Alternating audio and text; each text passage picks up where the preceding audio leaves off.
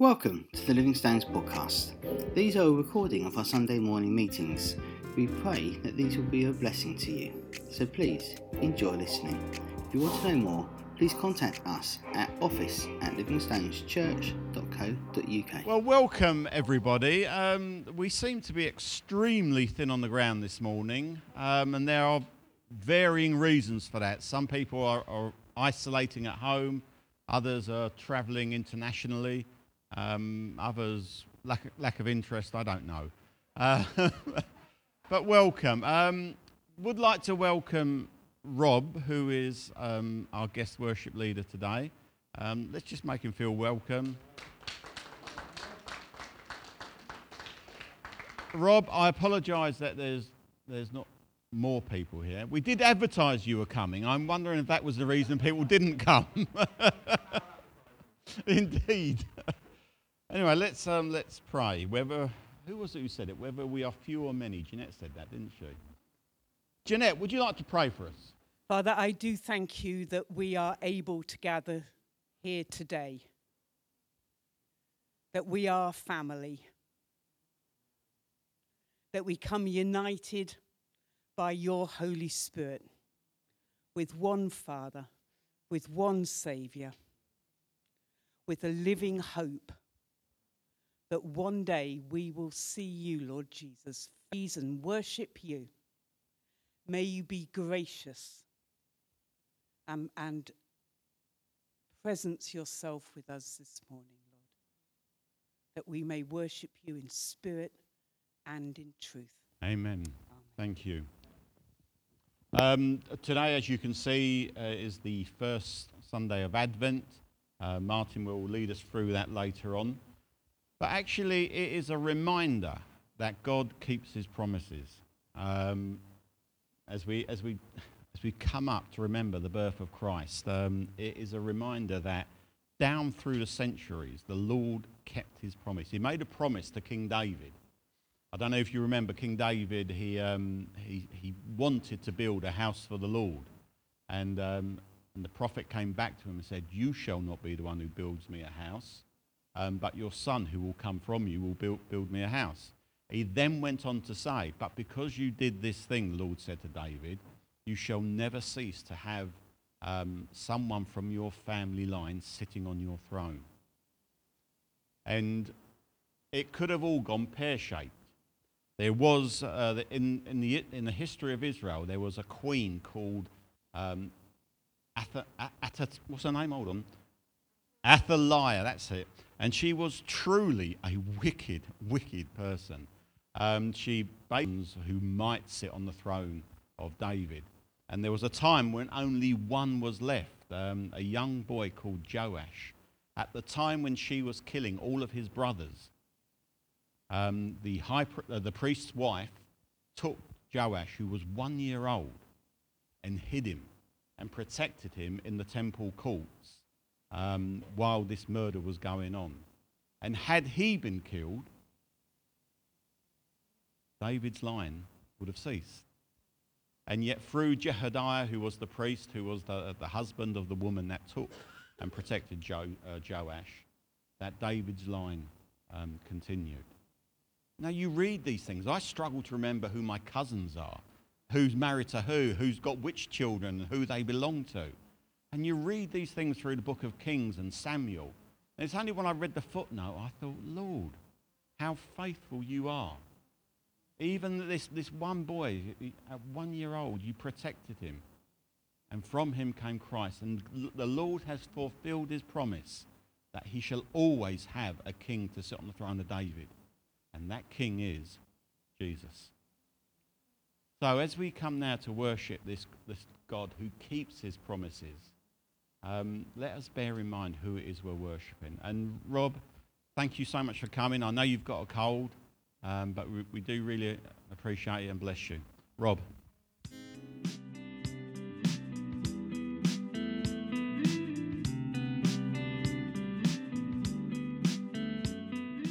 Okay, um, just uh, a few notices before. I mean, you can go and get tea and coffee now if you want, um, but shortly we'll have Martin come up. He will lead us in our um, in the Word and also in the lighting the first candle. But just a few notices. Um, it seems that Dan and Susie, that's I forgot her name. I was going to call her something else. They seem to have um, had their trip waylaid by the advent of this this latest South Africa variant, um, and have been caught up in the midst of the various regulations. They don't know whether to stay in the country that they're at um, for 10 days.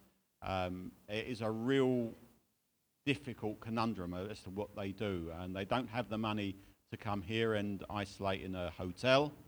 Um, so I think it would be good just in a second if um, a few of us could openly pray for them because it's one of those situations where only the Lord can sort this one out um, because they're torn between regulations in different countries.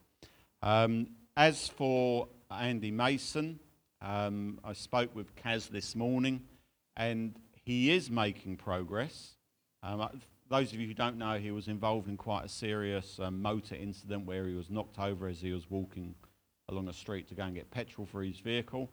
Um, he is making progress, but if there is a concern, it is about um, a blood clot which is, is slow to dissipate or to, to break up. And, and um, so please let's keep praying for him. Um, it must be a very difficult time. And they've asked specifically to pray for this one lady who stopped and was with him um, until the emergency services arrived. It seemed that she was a great comfort to him at that time. So let's please remember that. Can we pray for um, Dan and Susie? And um, let's pray for um, Andy while we're here as well. Please feel free to, to pray.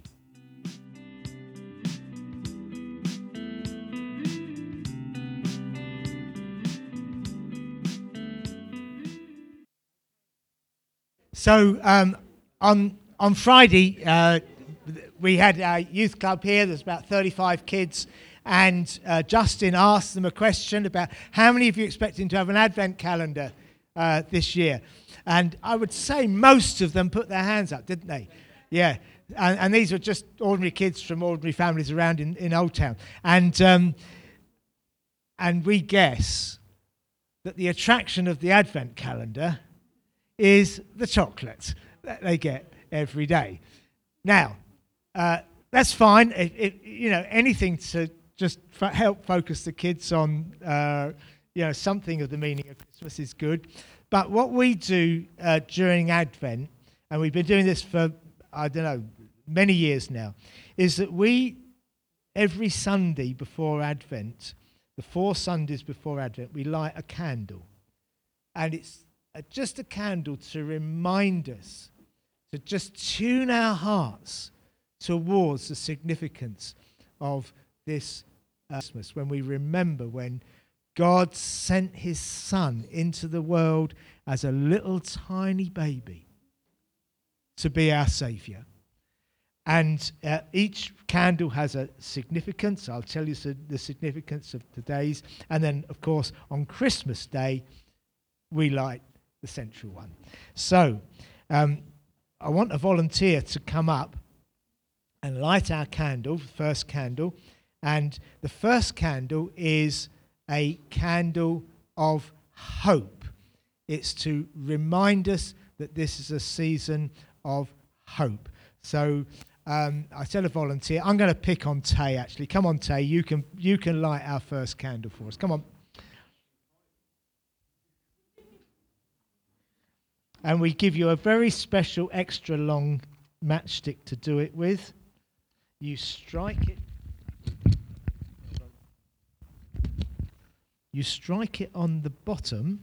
Are you all right with striking candles, uh, striking matches? You've never, honestly, how can you live to his age and never struck a candle? Health and safety. Right. This is a match. This is what you strike it on, like that, and it will magically light. And then you take it to the candle and you light the candle. Do you want me to help you? Come on, one, two, three. Look at that. Ah! All right, it's broken, but it's all right. Hold it. Come on, come on, light the candle.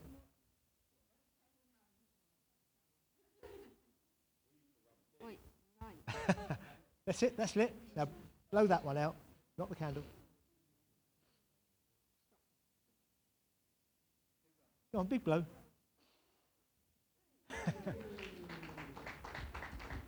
and we just hope the smoke alarm doesn't go off. okay. Uh, we, we, we got a prayer that we're all going to pray together. It'll come up on the screen. Okay, let's pray this together. Our Father, as we come again to this time when we look forward to the coming of Jesus as a baby, born to a humble but obedient Mary in Bethlehem, help us to prepare our hearts to receive him. Keep us from the materialism and the consumerism of this time of year and give us opportunities to witness to all those we meet of the true meaning of Advent. For Jesus' sake, Amen. Amen. Thank you. And uh, for families, we have Advent candles. So have a word with Justin. Uh, we have some Advent candles that you can light every day. Brilliant. Is everyone topped up with coffee that needs? Good. Okay.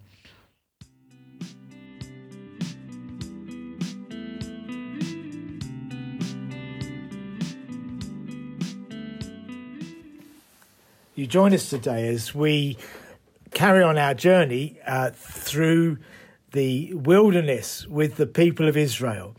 Uh, this is uh, the narrative of, of a journey which started with the people in slavery in Egypt, and it continues through to their coming into the land that God had promised them, the land of Canaan. And we're taking this journey with them through the book of Exodus.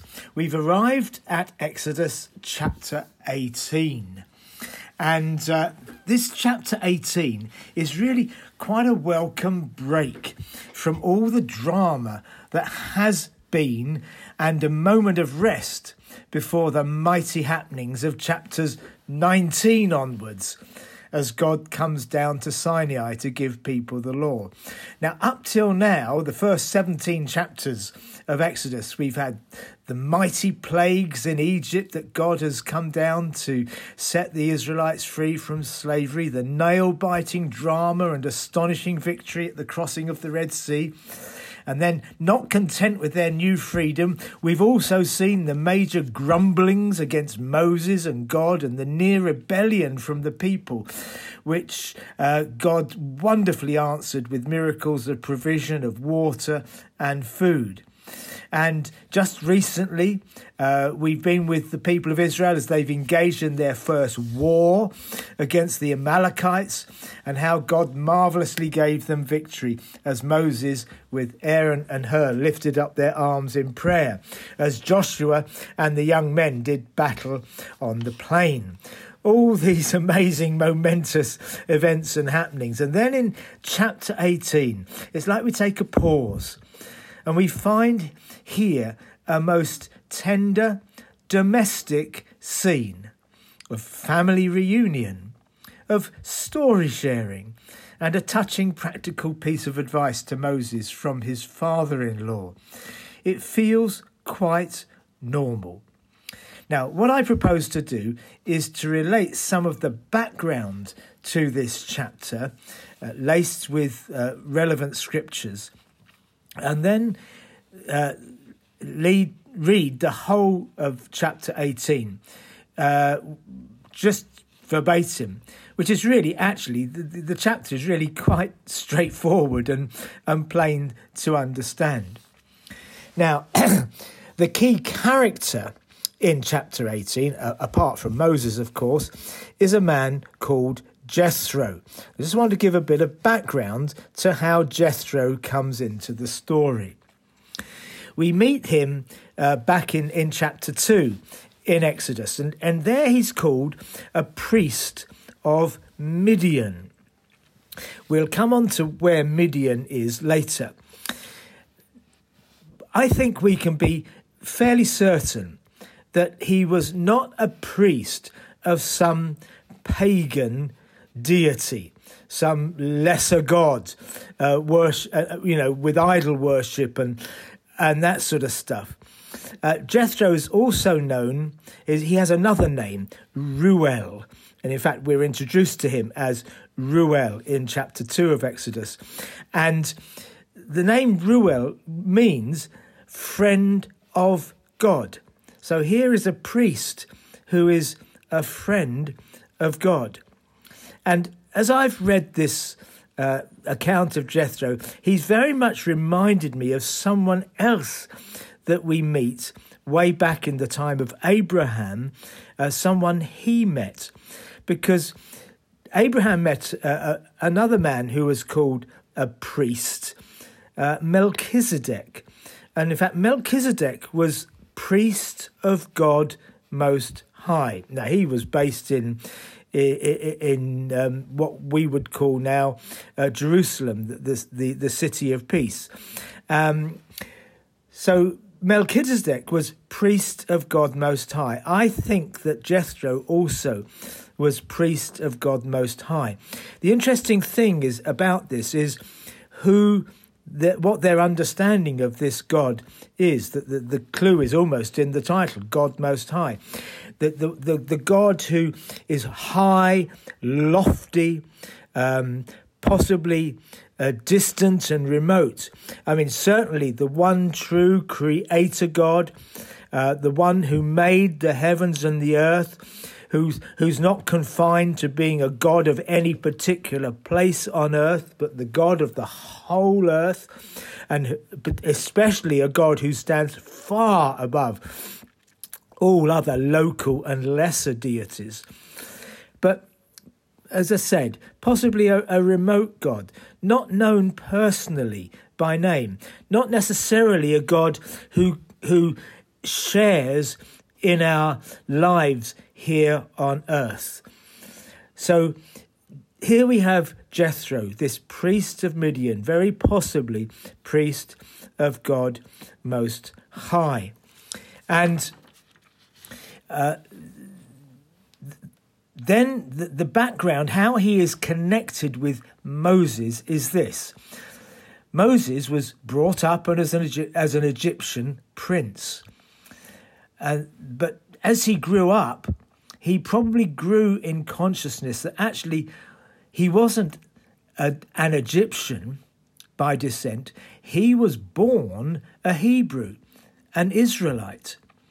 And he would have been well aware that the people of his birth were suffering under cruel slavery at the hand of the Egyptians who he was growing up amongst. And one day he killed an Egyptian slave driver that was beating a Hebrew slave. Now, this murder became known, and Pharaoh sought to arrest and kill Moses. So Moses fled for his life out of Egypt. And he, he travels uh, eastwards and he arrives in the land of Midian, the land of Jethro. And uh, when he gets there, he supports, he meets and supports Jethro's shepherd daughters who were engaged in a well dispute, a, a water supply dispute. And he takes their side and rescues them from uh, other oppressive shepherds. And Jethro is really thankful to him for doing this. And he takes this refugee from Egypt into his household. And he gives him one of his daughters as his wife. Moses shepherds Jethro's flocks and no doubt protects Jethro's family from further harassment. He gives Jethro two grandchildren, although he still feels very much a stranger in the land of Midian. Now, I'm just going to to wrap this up by reading the section in Exodus chapter 2. If you want, if you have your Bible and you want to follow, uh, please look at Exodus chapter 2, and we're looking at verses 15 to 22. When Pharaoh heard of this, he tried to kill Moses. But Moses fled from Pharaoh and went to live in Midian, where he sat down by a well. Now, a priest of Midian had seven daughters, and they came to draw water and fill the troughs of water, uh, fill the troughs to water their father's flock. Some shepherds came along and drove them away. But Moses got up and came to their rescue and watered their flock. When the girls returned to Reuel, that's Jethro, their father, he asked them, Why have you returned so early today? They answered, An Egyptian rescued us from the shepherds. He even drew, drew water for us and watered the flock. And where is he, Reuel? asked his daughters. Why did you leave him? Invite him to have something to eat. Moses agreed to stay with the man who gave his daughter Zipporah to Moses in marriage. Zipporah gave birth to a son, and Moses named him Gershom, saying, I have become a foreigner in a foreign land. And here in Midian, Moses stayed for 40 years. We don't know all the details. When did he marry Zipporah? When were his children born? We don't know. As a shepherd seeking pasture for his flocks, he would have come to know this area like the back of his hand. Every well, every valley, every hill and mountain, every trackway. He would also have had plenty of time to ponder his heritage as an adopted Christian, adopted Egyptian prince and also his ethnic roots as a Hebrew Israelite. He must have wondered throughout that 40 years so, what was all that about when I was in Egypt? Uh, maybe you've come to uh, points in your life where you've gone through a difficult period or you've or something has happened in your life and you can't really explain it at all. You think what was that all about? Well moses had to wait 40 years before he was to discover the answer to that question. And it happened on a particular day. It was just another ordinary shepherding day Moses was quite a long way from home with the flocks. He came to an area which he probably already knew very well, with a landmark mountain. The mountain had more than one name. We are first told it was called Mount Horeb. Elsewhere, it's called Mount Sinai. The book of Exodus makes it quite plain that they are the same place. They are both called the mountain of God. Now let's read together from Exodus chapter 3 uh, and remind ourselves what happened on this mountain. Now Moses was tending the flock of Jethro, his father in law, the priest of Midian, and he led the flock to the far side of the wilderness and came to Horeb, the mountain of God. There the angel of the Lord appeared to him in flames of fire from within a bush. Moses saw that the bush was on fire, and it did not burn up. So Moses thought, I'll go over and see this strange sight, why the bush does not burn up. When the Lord saw that he had gone over to look, God called to him from within the bush, Moses, Moses. And Moses said, Here I am. Do not come any closer, God said. Take off your sandals, for the place where you are standing is holy ground. And then he said, I am the God of your father, the God of Abraham, the God of Isaac, and the God of Jacob. And at this, Moses hid his face because he was afraid to look at God. And then God goes on and tells Moses that he has heard the cry of his people in slavery in Egypt, and that he has chosen Moses to lead them to their freedom. So let's read on from verse 10. So now go. I am sending you to Pharaoh to bring my people, the Israelites, out of Egypt. But Moses said to God, Who am I that I should go to Pharaoh and bring the Israelites out of Egypt? Just pause at that point. We might well say, Moses, of course, you're the ideal person. You've got a Hebrew background, but you know the in uh, the uh, state of Egypt inside out. You were brought up in the royal court. You know the language. You have personal uh, contact with the Pharaoh himself. Who better than you to go? But these 40 years had totally taken out of Moses any confidence in the flesh that he might have had from his upbringing and background and his education and all the rest of it. He says, Who am I that I should go to Pharaoh and bring the Israelites out of Israel? And God said, I will be with you. And this is key. He goes on to say, And this will be the sign to you that it is I who have sent you. When you have brought the people out of Egypt, you will worship God on this mountain. Now, to me, that's a strange sign. You would have thought God would have given a sign there and then, rather like you know with Midian, he uh, with with Gideon, he he gave Gideon the sign of, of the fleece, you know, with the dew on the fleece and not on the ground, and then the dew on the ground and not on the fleece. And that was the sign that God was with Gideon.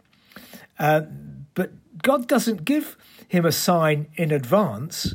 He says the sign will be when the sign will be when it's happened. When you have brought the people out of Egypt, you will worship God on this mountain. Now, here's, something important that we should learn. If you know God has called you to something, we naturally want a sign. But sometimes God doesn't give us a sign. He just says, You get on and do what I've called you to. When, excuse me, when it's done, when it's over, when you come to look back, then you will know of a surety that I sent you and called you to this task. Uh, it's a bit frustrating, but it's because God calls us to walk not by sight, but by faith. And this is what God was calling Moses to do. Now, let's fast forward. With the blessing of his father in law, Jethro, Moses obeys God and returns to Egypt. He takes his wife and two boys with him. And he demands that Pharaoh release the Hebrew people from their slavery. And after many divine interventions, culminating in the miraculous crossing of the Red Sea, the people escape. Now, at some point in all of this, Moses evidently sent his wife and family back from Egypt to Midian to live with his father in law Jethro, probably for their own safety.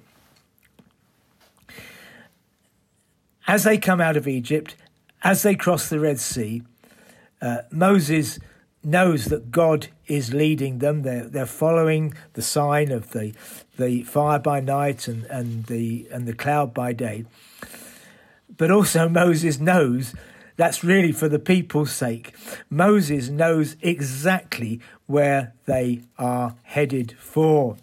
They are going back to the very same mountain where God had met him and had given him his instructions the promise that God had said when you have brought the people out of Egypt, you will worship God on this mountain. Now, chapter 18, we're getting near to chapter 18. It begins with Moses and the people, only a couple of miles or so from their destination. And in many ways, for Moses, arriving at Mount Sinai, Mount Horeb, was a sort of coming home for him. He's back onto familiar ground. Uh, for those of you that are interested in geography, uh, just a little bit of geography at this point. Um, for those who are hearing this live, you'll see on the screen uh, the maps that I've got there. If you are listening to this on the podcast, you may want to get an atlas out and just look up uh, the Middle East and look at the, the Red Sea area. So if you imagine or can see the Red Sea coming up and, and it, it, it forks into two prongs. There's the, the left hand uh, prong of the Red Sea, which leads to ultimately what we call uh, the, well, it's the Gulf of Suez, leads into what we call uh, the uh, Suez Canal today. The right hand prong of uh, the Red Sea is what we call the Gulf of Aqaba and leads up to uh, Aqaba today and uh, Eilat there, uh, those two ports at, at, at the very north of the Red Sea. And then in between those two prongs is this triangular piece of land we call the Sinai Peninsula. And the land of Goshen is where the, the Nile Delta comes out into the Mediterranean Sea.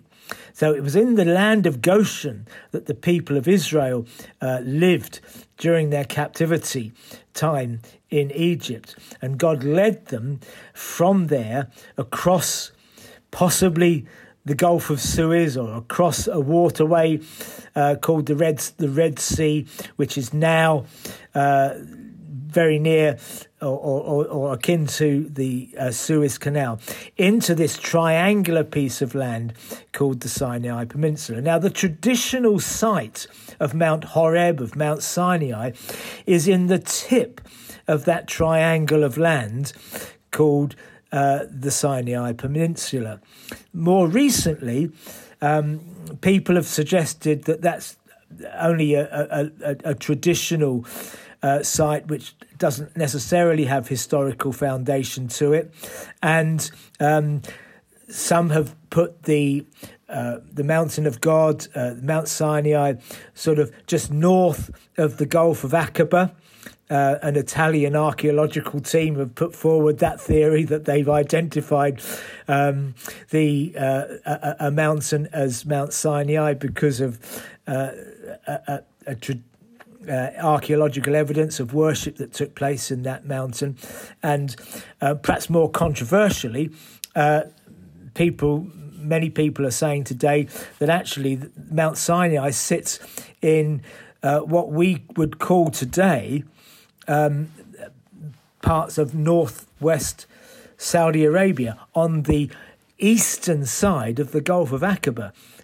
Um, anyway, which is which is where the land of Midian, uh, and people agree, the land of Midian uh, is in what we would call northwest Saudi Arabia today. And for that reason, they suggest that that is where Mount Sinai is. And they've identified a, a mountain called Jebel al Lawz where that uh, it could fit the bill.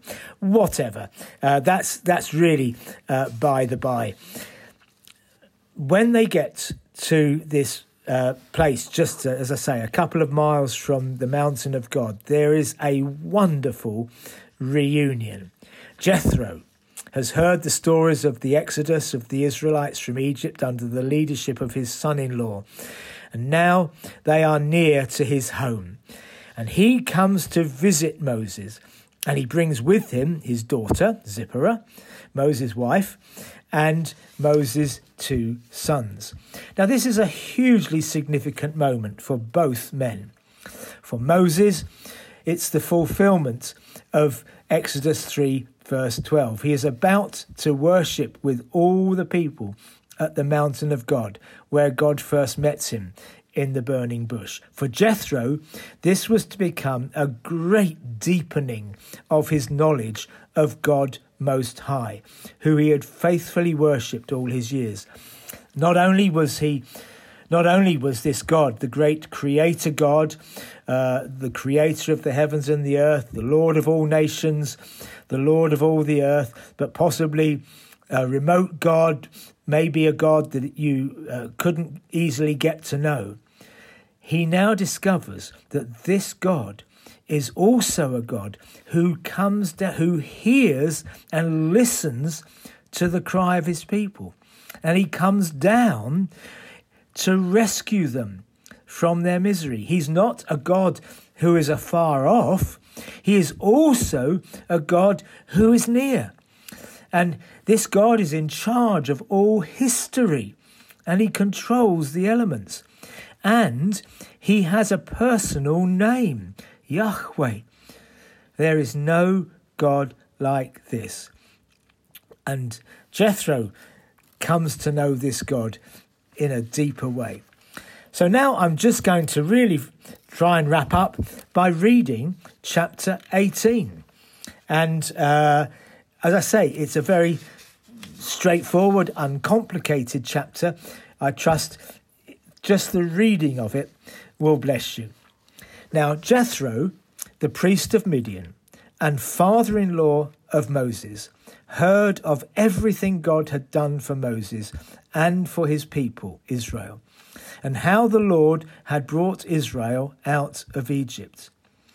After Moses had sent away his wife, Zipporah, his father in law, Jethro, received her and her two sons. One son was named Gershom, for Moses said, I have become a foreigner in a foreign land. That's what the name Gershom sounds like. And the other was named Eliezer, for he said, My father's God was my helper. He saved me from the sword of Pharaoh. The word, the name Eliezer sounds like helper. Jethro, Moses' father in law, together with Moses' sons and wife, came to him in the wilderness where he was camped near the mountain of God. Jethro had sent word to him I, your father in law Jethro, am coming to you with your wife and her two sons. So Moses went out to meet his father in law and bowed down and kissed him. They greeted each other and then went into the tent. Moses told his father in law about everything the Lord had done to Pharaoh and the Egyptians for Israel's sake, and about all the hardships they had met along the way, and how the Lord had saved them. Jethro was delighted to hear about all the good things the Lord had done for Israel in rescuing them from the hand of the Egyptians. He said, Praise be to the Lord who rescued you from the hand of the Egyptians and of Pharaoh, and who rescued the people from the hand of the Egyptians. Now I know that the Lord, Yahweh, is greater than all other gods for he did this to those who had treated Israel arrogantly. Then Jethro, Moses' father in law, brought a burnt offering and other sacrifices to God. And Aaron came with all the elders of Israel to eat a meal with Moses' father in law in the presence of God. I find that quite amazing that actually Jethro offers the sacrifice and the priest of Yahweh, Aaron, the high priest, came with all the elders of Israel to eat uh, with him and to uh, join with him in the sacrifice that he uh, he made, such as the honour that Jethro was held in. So that's the end of the first half of chapter 18. And then in the second half, we, we get a complete switch of scene. Um, and uh, let me just read it, and it should explain itself. So we start in verse 13 of chapter 18. The next day, Moses took his seat to serve as judge for the people, and they stood around him from morning till evening. When his father in law saw all that Moses was doing for the people, he said, What you are doing what is this you are doing for the people? Why do you alone sit as judge, while all these people stand around you from morning till evening?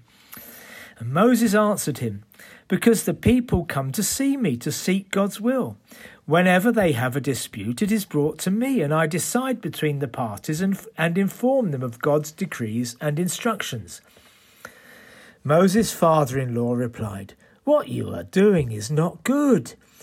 You and these people who come to you will only wear yourselves out. The work is too heavy for you. You can't handle it alone.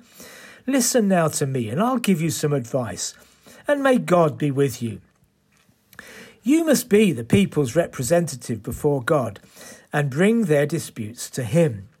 Teach them His decrees and instructions and show them the way they are to live and how they are to behave.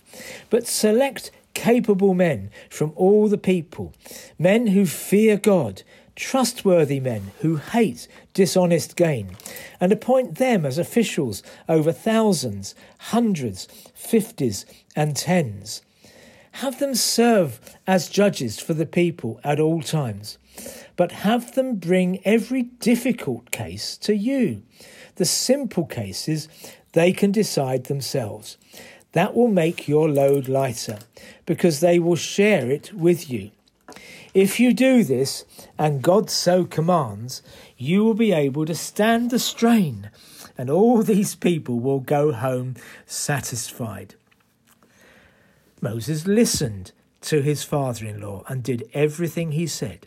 He chose capable men from all Israel and made them leaders of the people, officials over thousands, hundreds, fifties, and tens. They served as judges for the people at all times. The difficult cases they brought to Moses, but the simple ones they decided themselves. Then Moses sent Jethro, his father in law, on his way, and he returned to his own country. Well, that's a great little story about a father in law giving wise advice to Moses, his son in law, and uh, how practical that was, and teaches us too how we as a church should not be reliant or dependent on one person, but we should share the load together. And where we are able to, to take responsibility, even if our responsibility may be just over 10 people uh, or fewer, even, to take the responsibility that God has given to us, and uh, and uh, in that case, see God's work done through His church. In a moment, I'm just going to pray. I just want to add one historical and topical footnote to all of this account. Uh, God has blessed us uh, by giving us a, a, a, bit of a relationship as a church, and some of us within the church, with the Druze people of northern Israel. And the interesting thing is that the Druze people still venerate Jethro as their ancestor. Um, there may be some truth to this, although it's very difficult to substantiate it historically. But it's interesting to note that there were definitely descendants of Jethro that lived in northern Israel in biblical times. We read in the in the book of the Judges of, of Heber the Kenite and his wife Jael, who um, who killed the uh, the the um, the military leader Sisera following the battle uh, uh, that they had, and um, the Kenites are clearly descendants going all the way back to Jethro, who actually joined with the people of Israel. I don't know how far we can uh, historically justify Jethro as the ancestor of the Druze people, but what we do know is this is that God has given us as a church a link with those Druze people, and they have a significant role to play um, in the land of Israel as a bridge between uh, the Arab uh, uh, Israelis and and the Jewish Israelis, and they do play a wonderful mediating role there. And uh, we pray that many of them will come to know the Lord Jesus, who is the Prince of Peace. So we continue to pray for the Jewish, the Druze people living uh, amongst the uh, the Jewish people of Israel. Let's pray together. Father, we thank you for this narrative of this amazing man Jethro, this godly man, this man who knew you as God Most High and came to know you as the personal God who comes to rescue his people. Thank you, Father, for his wisdom and his grace and his dignity, uh, for his respect for his son in law and his son in law's respect for his father in law. I pray, Father, that you will help us to honour our in laws in the same way. I pray, Lord, that you will help us to listen to advice in the same way. I pray, Lord, that you will help us as a church to share responsibilities amongst ourselves under your guidance and leadership. I pray, Lord, that you will help us in our relationship with the Druze people. We pray for them, Lord, for their salvation and for their role in the land of Israel, even today. We pray all these things in the name of Jesus, our Saviour. Amen.